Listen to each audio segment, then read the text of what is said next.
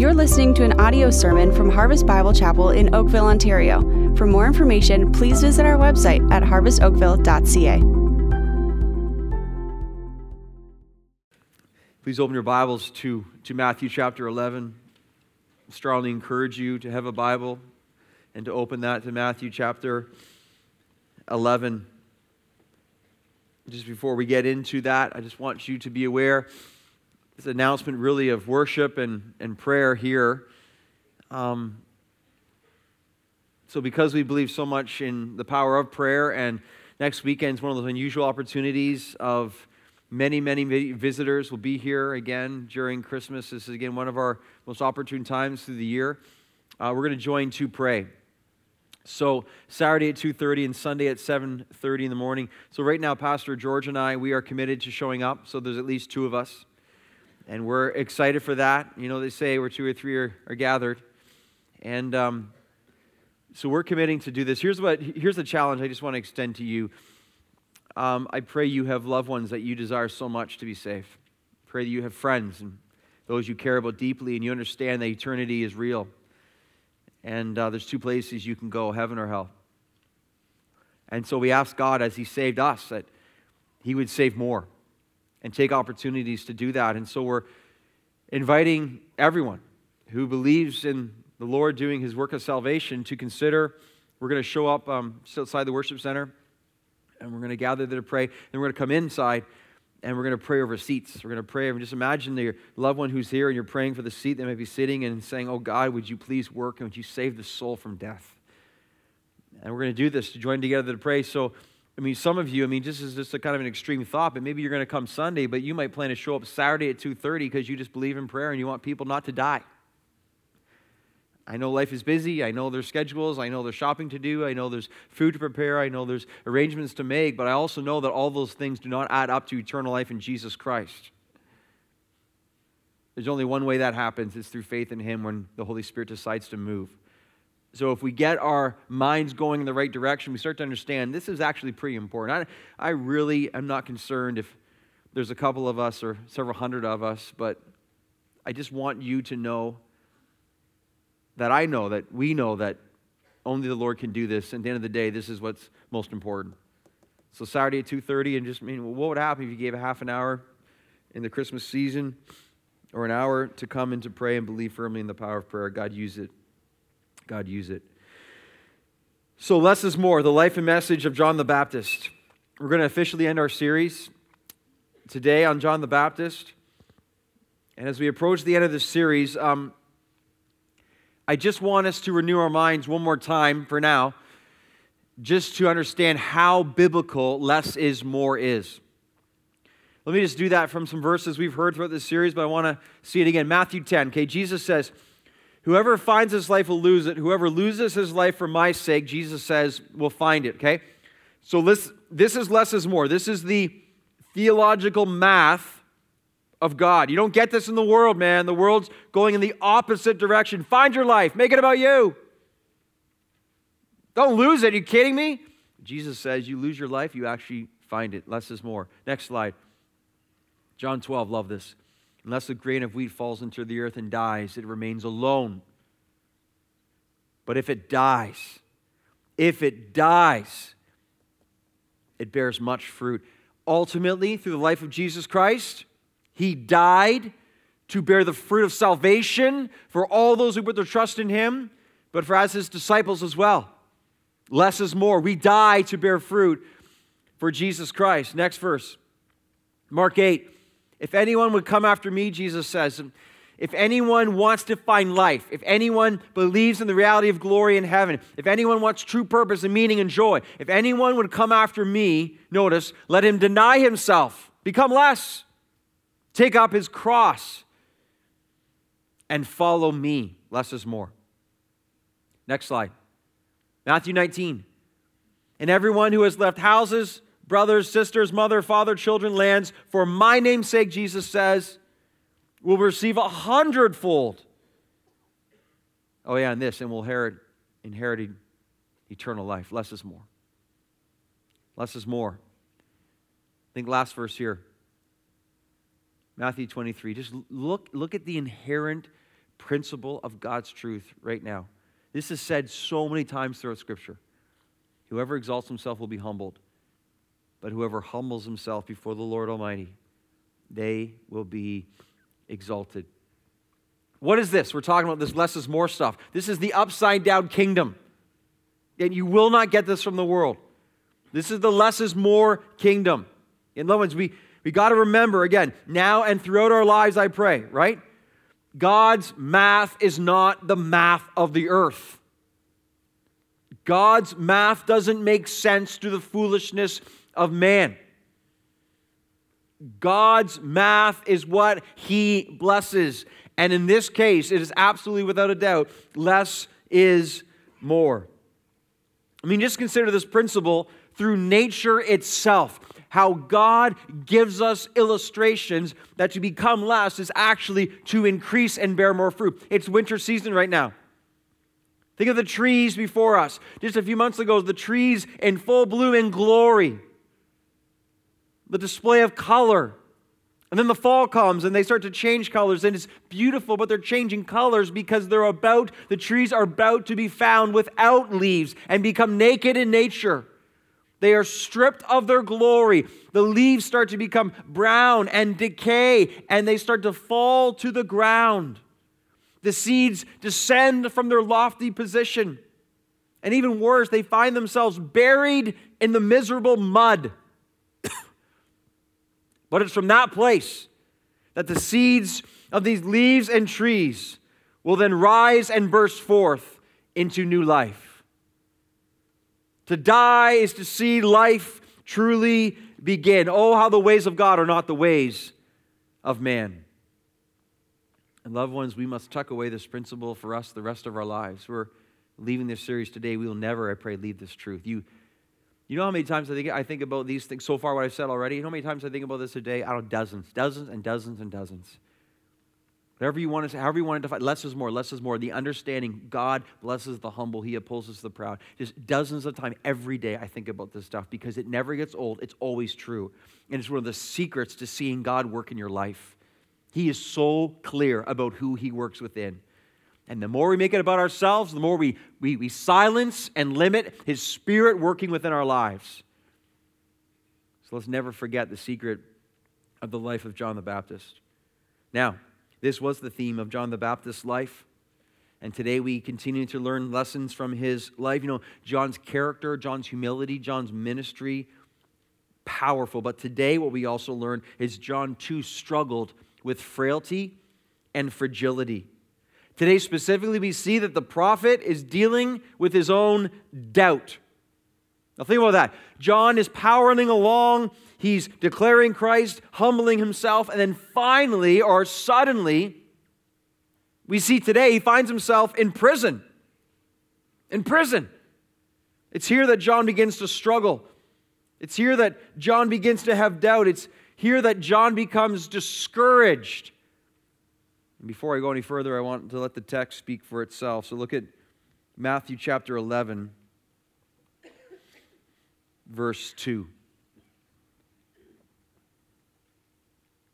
Now, when John heard in prison about the deeds of the Christ, he sent word by his disciples and said to him, Notice this, are you the one who is to come, or shall we look for another? Whoa. John said that? The prophet, the forerunner, the one who said, Behold, the Lamb of God who takes away the sin of the world?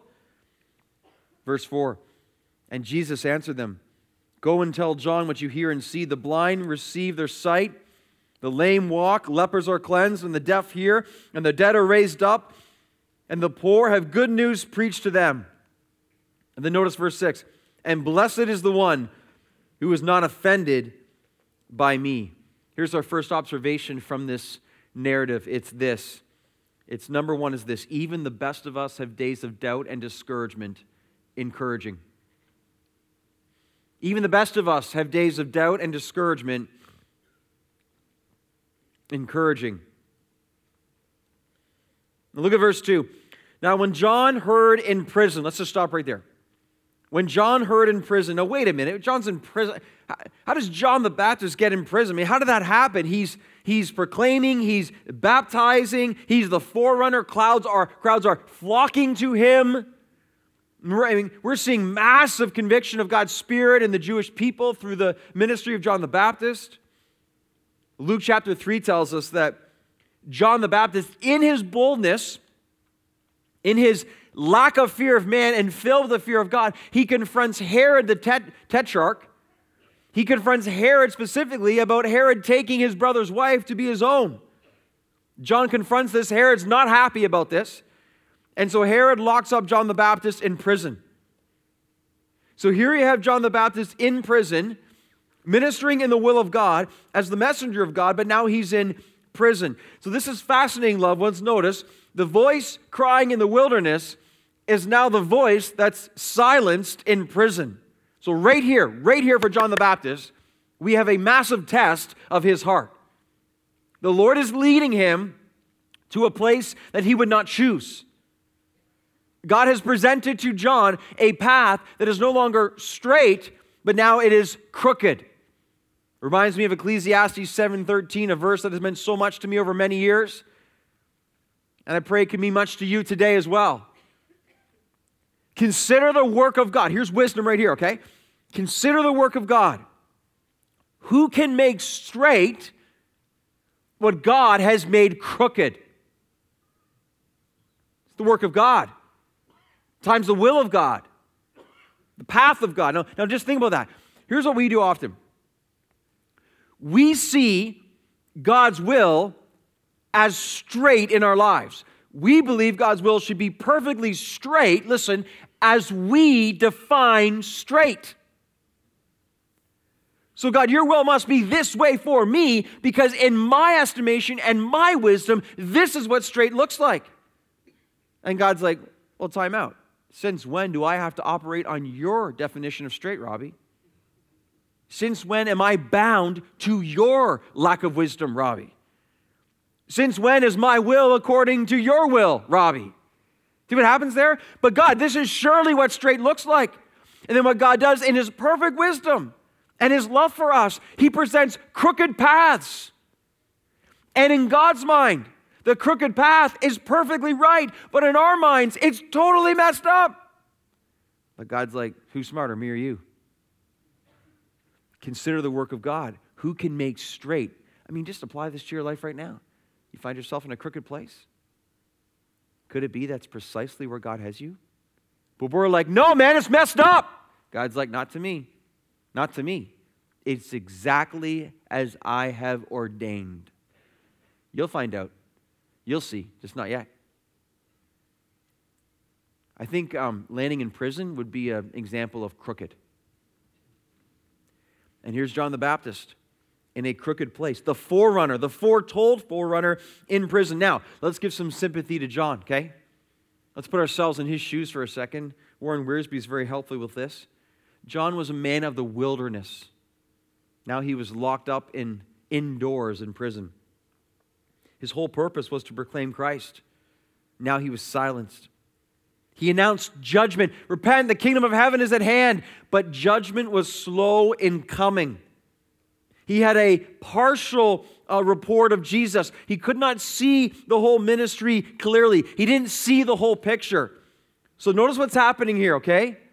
uh, John the Baptist, partially seeing what's happening. He expected something to occur that wasn't happening at the pace that he would like. He finds himself in a situation he did not expect to be. It's not comfortable for him. He didn't want to be there. At this moment, loved ones, discouragement and doubt start to set in. Can you relate? Maybe we find ourselves right now in places we did not anticipate. Maybe we find ourselves in purpose we did not necessarily think we would feel. Maybe we find ourselves in situations that are not comfortable and difficult.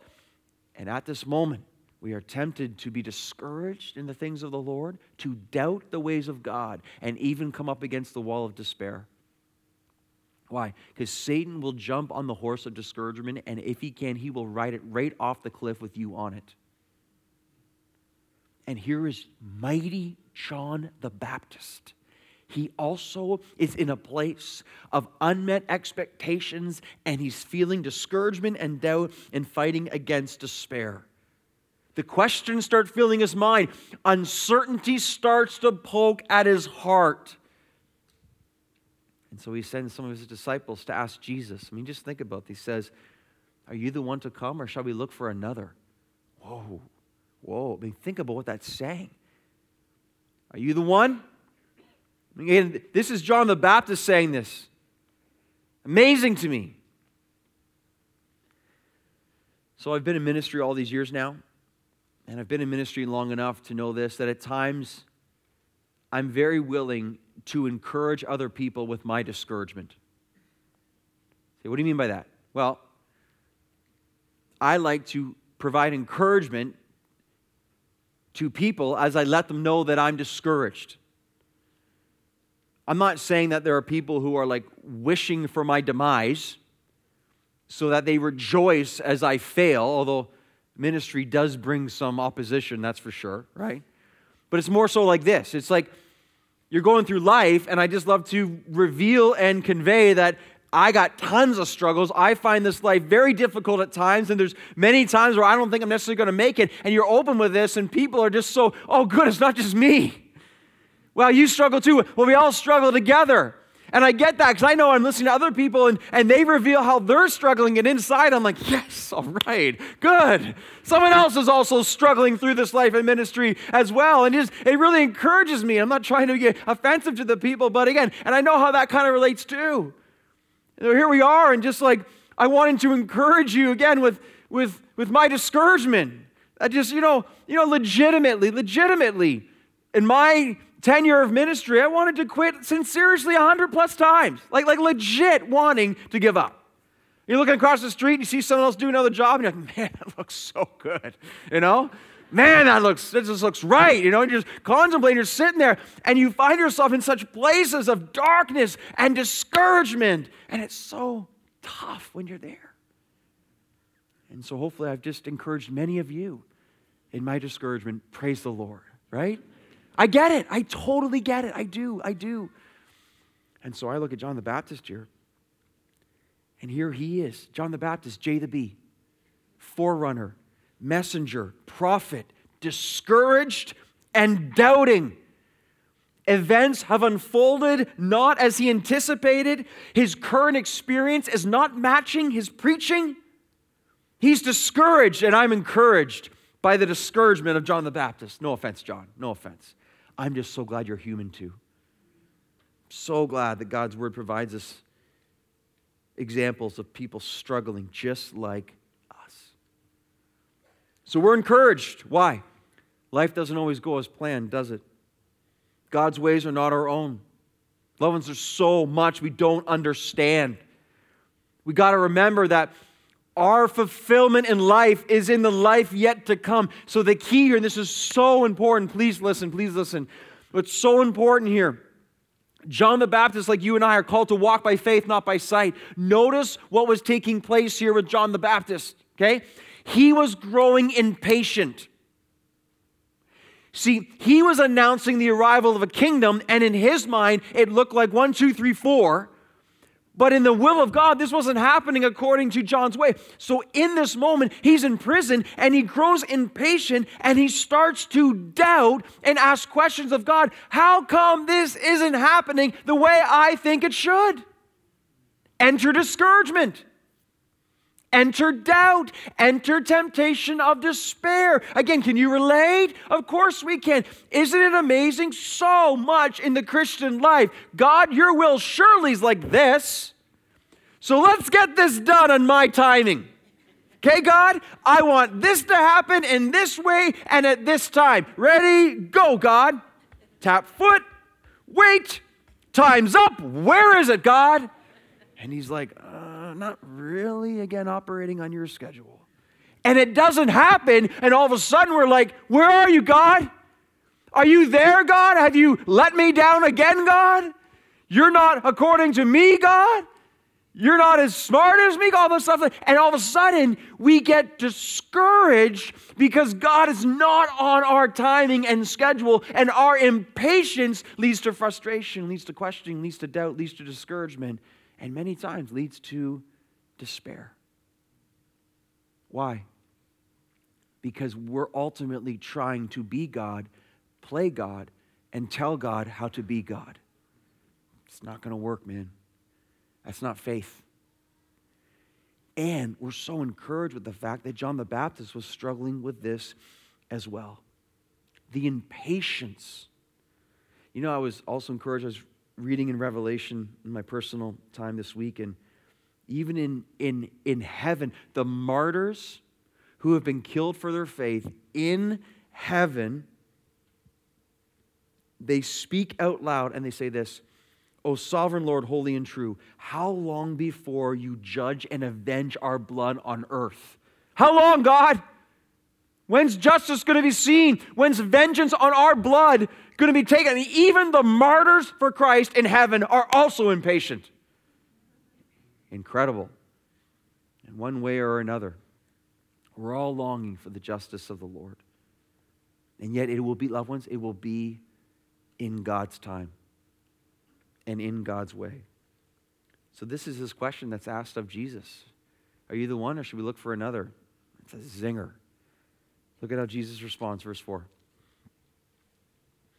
And Jesus answered them Go and tell John what you hear and see. The blind receive sight, the lame walk, lepers are cleansed, the deaf hear, the dead are raised up, and the poor have good news preached to them. Notice what Jesus says here in response to John's question. You go tell John, the plan is going precisely according to what we determined. The plan is exactly going according to plan by the wisdom and infinite, again, wisdom of the Lord. You go tell John that it's happening precisely as the Trinity has determined. There's nothing occurring right now that is outside of our control, plan, wisdom, guidance, ordination.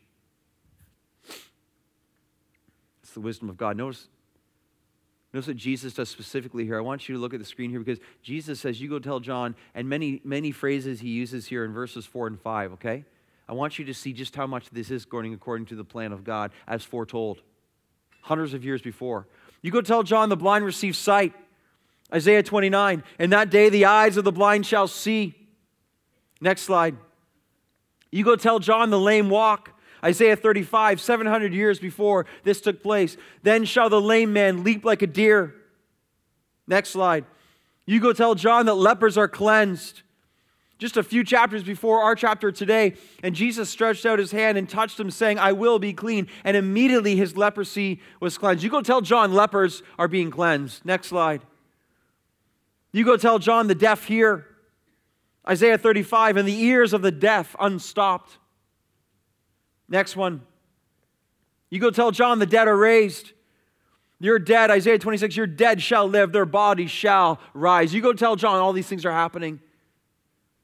Last one.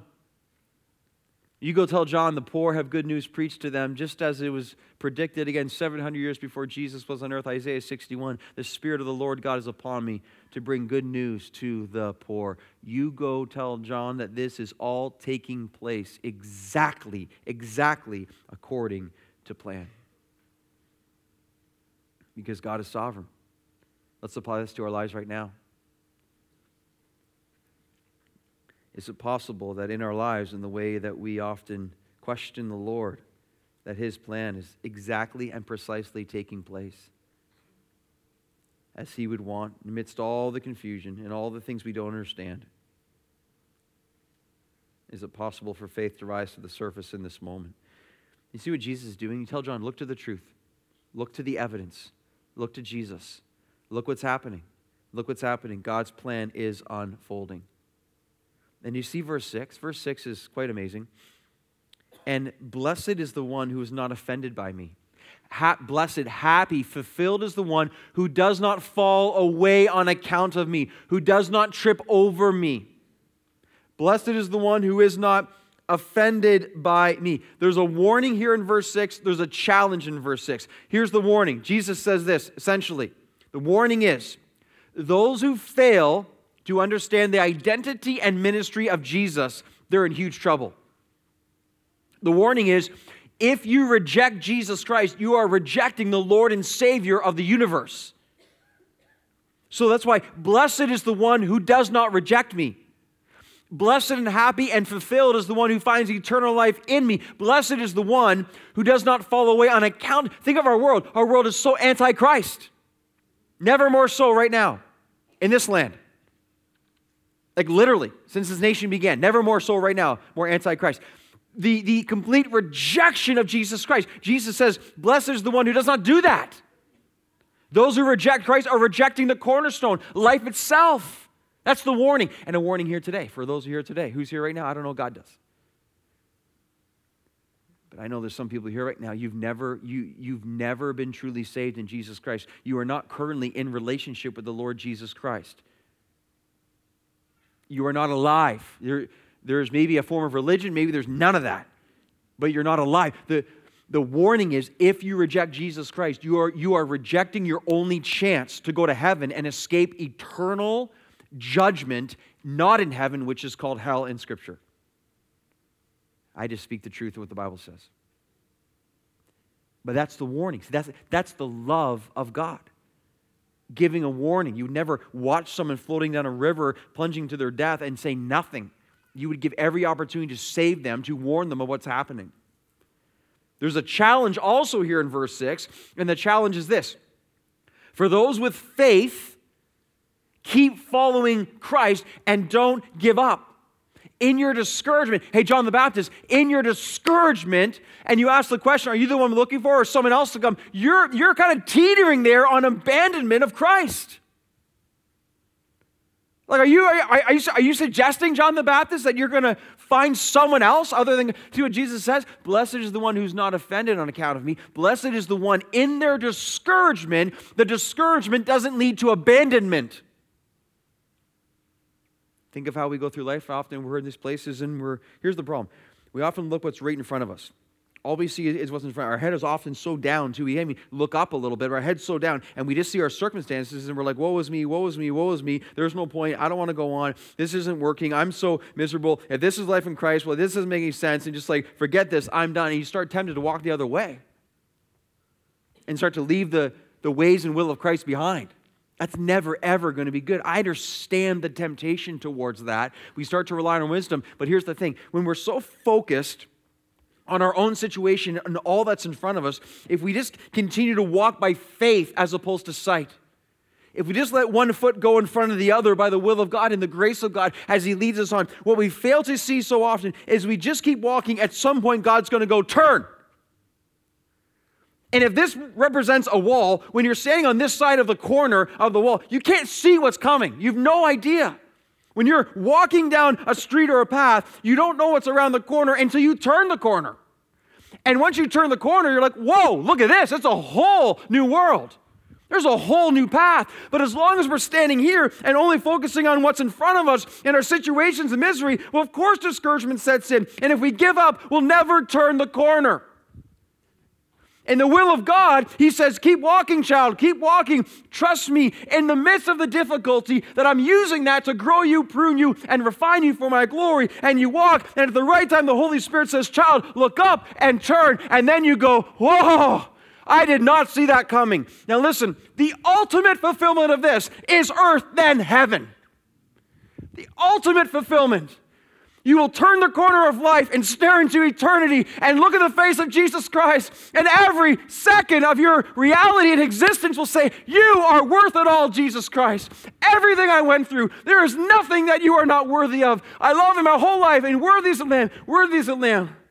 But even now in life, even now, don't give up, don't give up. All through Scripture, all through Scripture. Persevere. Keep your eyes on Jesus.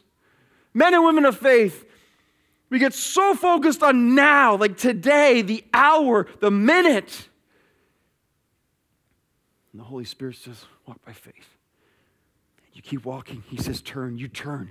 And you're like, well, I did not see this coming. I did not recognize how you were using that to bring me to here. And I'm so glad I didn't give up because I would never get here if I didn't go through there. This only happens by faith. You can't see it, you can't see it, you can't see it. I know, trust me. I know. He does. And he says, Do you trust me? Do you trust me? Even the best of us have days of doubt and discouragement. So we're encouraged by that. Number two is this even in our doubt, this is so great too. Even in our doubt, Jesus gives grace. Amazing. That's amazing. Look at verse 7 now. As they went away, Jesus began to speak to the crowds concerning John. Now, listen, John the Baptist, he's doubting. Other people are starting to doubt John the Baptist. Wait, wait, he wasn't he like the prophet of God? He's in prison now. What's up with that? So was John really who he said he was? Should we look for another prophet now? So you think John's doubting? People are doubting John. Look what Jesus, Jesus now turns and in John's doubt affirms John in John's discouragement, Jesus gives grace. Uh, verse 7 now, he says, Jesus, Jesus asked three rhetorical questions. What did you go out in the wilderness to see? A reed shaken by the wind? What then did you go to see? A man dressed in soft clothing? Behold, those who wear soft clothing are in king's houses. What then did you go to see? A prophet? Yes, I tell you, and more than a prophet. And then he quotes, Jesus quotes Malachi 3, verse 1, which we'll get to in just a second. The three questions here, watch this. In John's doubt, Jesus resolutely affirms John. Such grace. First question Was John a reed shaken by the wind? Meaning, did he sway with each breeze? Did he vacillate with every opinion? Was he pushed around by the fear of man? Answer not at all. In fact, John's in prison because he was so filled with the fear of the Lord and his confrontation of sin before him with one of the most powerful leaders that existed at that time. Second question Was John soft? Was John a man dressed in soft clothing? Meaning, was he surrounded in luxury and comfort? No, on the contrary, John wore camel's hair and ate bugs. He was austere, rough, and simple. John didn't cater to the rich and famous. Rather, his sermon was repent right in the face of the elite. Was John a prophet? Yes. But he was more than a prophet. John was the one that broke 400 years of silence. John was the forerunner and messenger of God, specifically chosen to prepare the way for Jesus. Then imagine this. To confirm all this, Jesus now quotes Malachi 3, verse 1. Look at verse 10. He says, This is whom is written, Behold, I send my messenger before your face, who will prepare your way before you. So, this is here Jesus. I mean, think of all the verses John the Baptist quotes in the fulfillment of Jesus Christ coming. Now, Jesus turned the tables. Jesus quotes scripture and says, This has now been fulfilled by John. It's amazing. One commentator says this John, thus, is not only a prophet, but he fulfills prophecy. John himself is the fulfillment of prophecy hundreds of years before he was born. So, in other words, Jesus is saying this John the Baptist is the turning point of salvation history because he was sent to prepare the way for the final step in God's plan of redemption. That's how significant John the Baptist was. Now, no, John's doubting. What does Jesus do? pours out grace. He stands before the crowds and says, There's no one born of woman that has been like the man John the Baptist. No one greater. We'll get to that in just a second. I want us to see here John's whole life was about the exaltation of Jesus, and Jesus honors him so. In the midst of John's doubt, Jesus holds up John's life, and for all who will listen, his example as well. This is undeserved grace. Now, let me just pull this over right now to New Covenant, New Testament gospel, okay? Think what Jesus does in the midst of John's doubt right here. Aren't you so thankful, those of us who are alive in the Lord Jesus Christ? Think of the sin you committed today already. Lots. Yesterday, this week, this month. Just think of our sin. Think of our doubt. Think of our complaining. Think of our selfishness. Think of our pride. Think of the wickedness throughout our lives. Aren't you so, so grateful that in the midst of all our sin, Jesus just pours out grace? And think about that. I mean, are we deserving of this? I mean, is there any part of us that we can stand before God and be like, yeah, yeah, yeah, yeah, I deserve that? No. Not a smidge. Nothing. Let me say it again. Think of all our sin. Think of the way that we whine, selfishly approach God. Treat Him as a vending machine that's just supposed to give us things that we want. And yet He still forgives and pours out grace. What is that? It's the gospel. Jesus Christ, our mediator. He stands between us and God. He brought us there in the first place, and He intercedes for us now. He's 100% got our back. He will never leave us or forsake us. Uh, Second Timothy says, even when we are faithless, He remains faithful. That's incredible, loved ones. This is the power of the gospel. Apply that to your heart and life right now. Apply it. Even in the midst of our sin and our doubt, Jesus just pours out grace again. Today, He does it again. Amazing, so unworthy, so undeserving. And yet He's so willing. So, even the best of days, or even the best of us of days of doubt, that's encouraging. Even when we doubt, Jesus gives grace amazing. And then finally, number three is this even as great as John was, we are still greater. Shocking. Some of you are like, what'd you say? I'm sorry, what? Pardon? Even as great as John was, we are still greater. Like, I'm confused. Verse 11. Jesus says, Truly I say to you, among those born of women, there has arisen no one greater than John the Baptist. That part I kind of understand. Yet, this part I don't understand.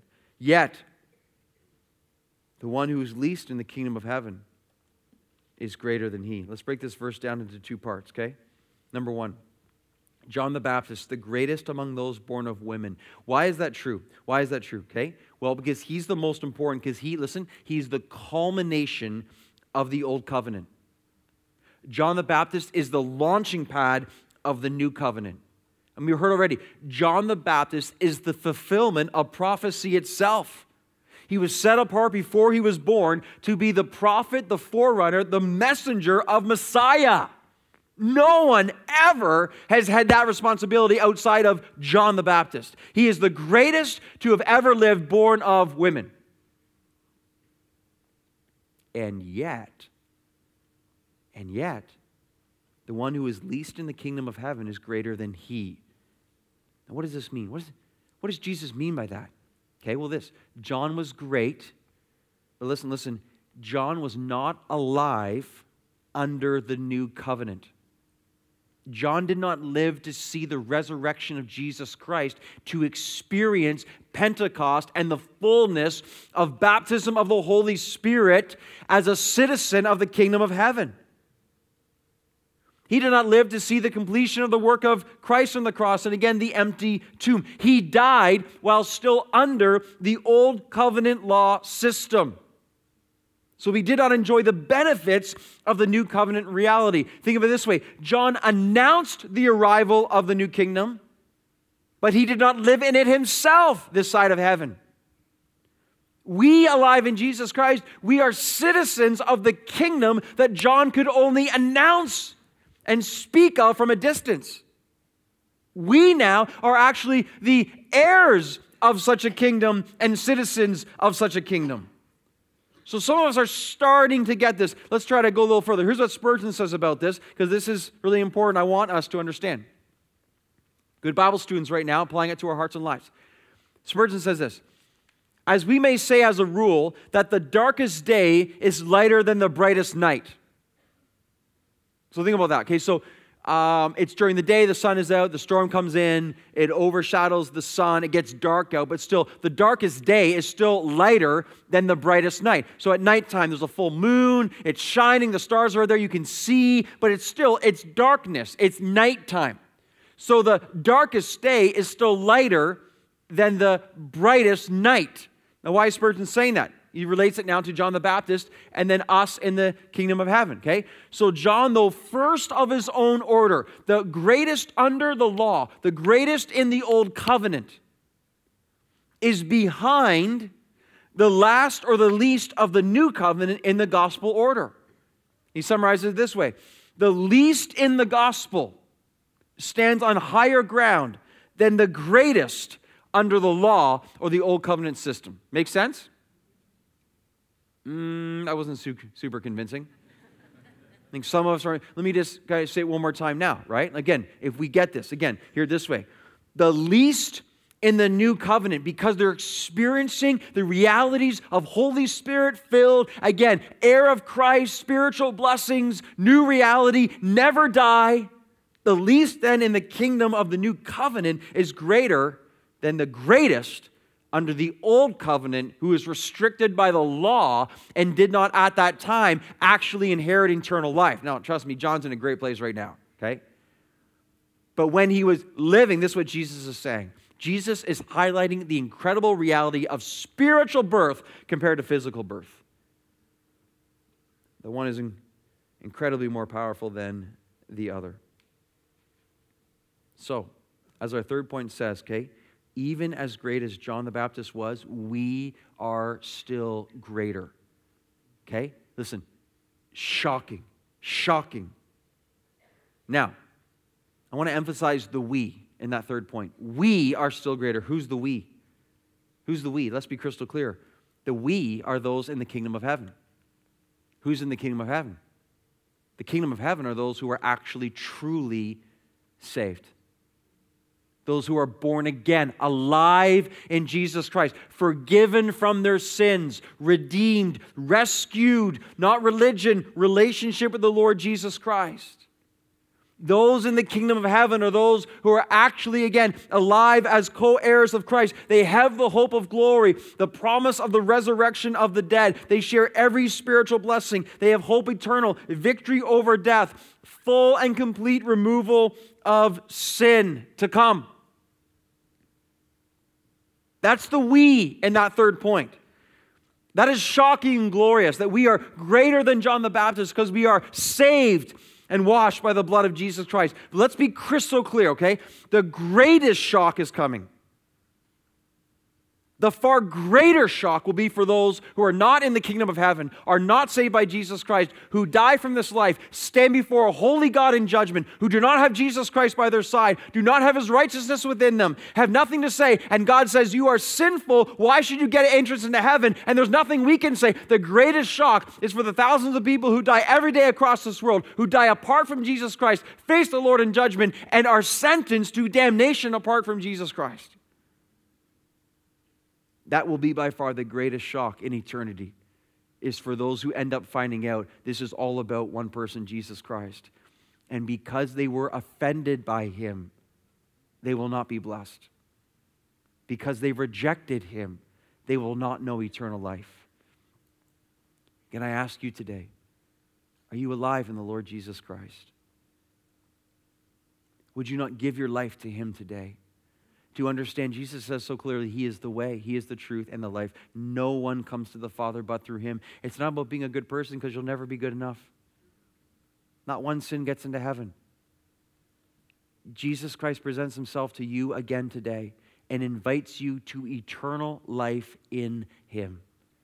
You say, How? By grace. What's grace? It's a gift. He gives you the gift of forgiveness, every sin you've ever committed. He just washes it by His blood. By grace, how? Through faith. You got to believe. See, the gift must be received, right? So look here, loved ones. Look, look here. Christmas, Jesus, Jesus is given as the gift. That's the whole thing. He's the gift. But to receive the gift, you can't just stand there and look at it. Be like, it's a nice gift. I like it. Looks pretty good. It's got some neat features and stuff like that. And then just walk away. No, no. You got to receive. How do you receive the gift? By faith.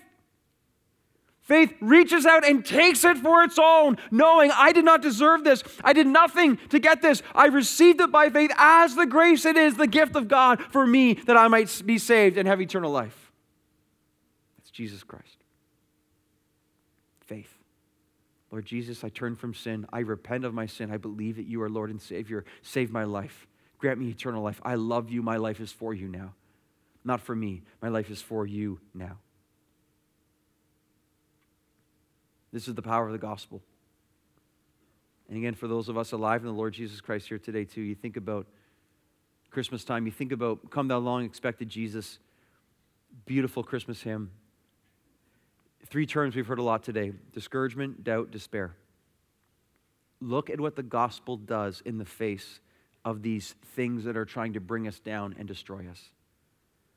This is the gospel. This is all this is the Christmas time understanding of the gospel. Okay, the good news. Watch. Born thy people to deliver, Jesus was, born a child and yet a king. In the face of your discouragement, okay? In the face of your discouragement, I mean, literally, we need to shout out, I'm delivered. Deliverance. I've been delivered from sin. The gospel comes in in the midst of our, what's this? Discouragement are the clouds that enter in to block the sun. When you're traveling in a plane, so often you will fly in the midst of the storm, rise above the clouds, and all of a sudden you see the sun. And you're like, oh man, I forgot there was a sun shining. What the gospel does, it lifts us from the storm above the clouds to see the S O N of God, the Son of God who is always shining. I am delivered from my sin. Hey, discouragement, shout in the face of discouragement, I'm delivered from sin in Jesus Christ. Born to reign in us forever. Now thy gracious kingdom bring. In the face of your doubt, you say, I'm a citizen of the kingdom of heaven. I will never be cast out. I will never be forgotten. I will never be forsaken. And one day, very soon, I will see the reality of the kingdom that I belong to because of what Jesus Christ did for me. In the face of doubt, shout out, I am a child of the kingdom of heaven. Take that doubt. You see Satan's grip on you start to be loosened pretty quickly as you repeat over and over again I belong to Jesus Christ, and I am a part of his kingdom and I am secure in Him 100%. Shout it out in the face of doubt. By thy own eternal Spirit, rule in all our hearts alone. Notice, by thine all sufficient merit. What does Satan do? Satan says, You stink, you're no good, you're not worthy. No argument there, Satan. No argument there. I do stink. I'm not worthy.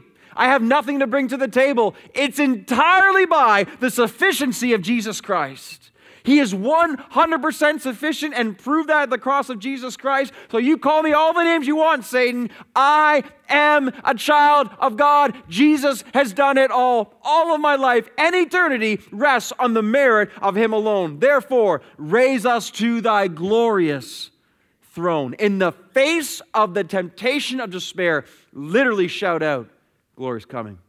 Glory is coming the glorious throne that I will be raised to by the sufficiency of Jesus Christ. Zero me, 100% Jesus Christ in your face, despair. See what the gospel does? The gospel lifts us, lifts us from the, the storm clouds of all these ugly words discouragement, despair, lifts us from it and allows us to see once again the reality of why we live and the reality of who we live for. It's the power what Jesus did for John the Baptist, the power what he does for us right now. So just being still here right now, you know what we're going to do right now is we're going to sing that song, Come Thou Long, Expected Jesus. And there's going to, there's going to be some beautiful artwork that's going to be seen as well. And it's really telling the story of redemption. It's telling the story of the gospel from Genesis to the manger. And I'm just praying we'll take this time right now and we'll just sit there and we'll reflect and we'll respond by just asking, Lord Jesus Christ, again, remind me right now of what you did for me and who I am. Remind me of what is true. Take my discouragement, blow it up with the reality of your love and in the gospel. Let's take a moment. Let's pray right now. Let's pray. So, Father, Son, Holy Spirit, I do pray right now that you will use this time, Lord, I pray, in the midst of our discouragement that is represented in many lives right now, in the midst of our doubt, Lord, in the midst of the different forms of pain and heartache. I pray right now the gospel renews our mind to what is actually true. Oh, Lord, help us, I pray. Help us to see, Lord, that you are absolutely sovereign, that your plan is precisely in place for the salvation of this world the exact timing of your return of your son. There's nothing you are not in control of, Lord. Everything is being held in your hands. And I pray you will give the gift of tremendous encouragement even now through renewed minds and perspective that your people collectively are saying, Lord, I trust you. I trust you. I believe you. One day soon, Lord, I will turn that corner. I will turn the corner and I will see just, just again what you have done and why you have done it. But for now, Lord, in my lack of vision, please, Lord, I know the gospel and I see that clearly. Yes, Lord, speak to us. Bless us with yourself, we pray.